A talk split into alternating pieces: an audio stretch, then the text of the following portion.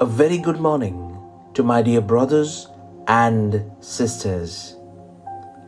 Today, I want to talk to you on the topic Don't Trade Your Birthright. We see in the Bible the story of two brothers, Esau and Jacob, where one day we see Esau, the eldest brother, comes home hungry and tired while Jacob was cooking some stew. Esau asked Jacob for some stew in order to quench his momentary desire.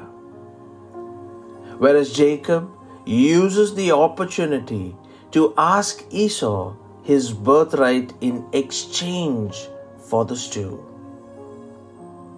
Jacob understood the value of the birthright which Esau had, and through deception, Jacob ended up acquiring Esau's inheritance. This is the same way the enemy uses the distraction around us to deceive us from the inheritance we have in Christ Jesus.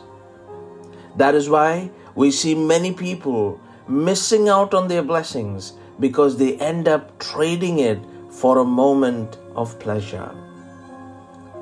Always remember this the enemy's intention is to steal from you what is your inheritance in Christ Jesus.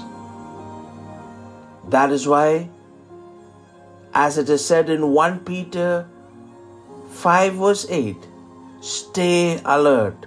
Watch out for your great enemy, the devil. He prowls around like a roaring lion, looking for someone to devour. My dear brothers and sisters, take a decision right now by committing your ways to Jesus wholeheartedly, and He will show you, as a good shepherd, which path to take.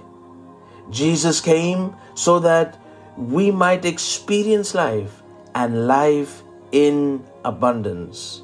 May God bless you all abundantly.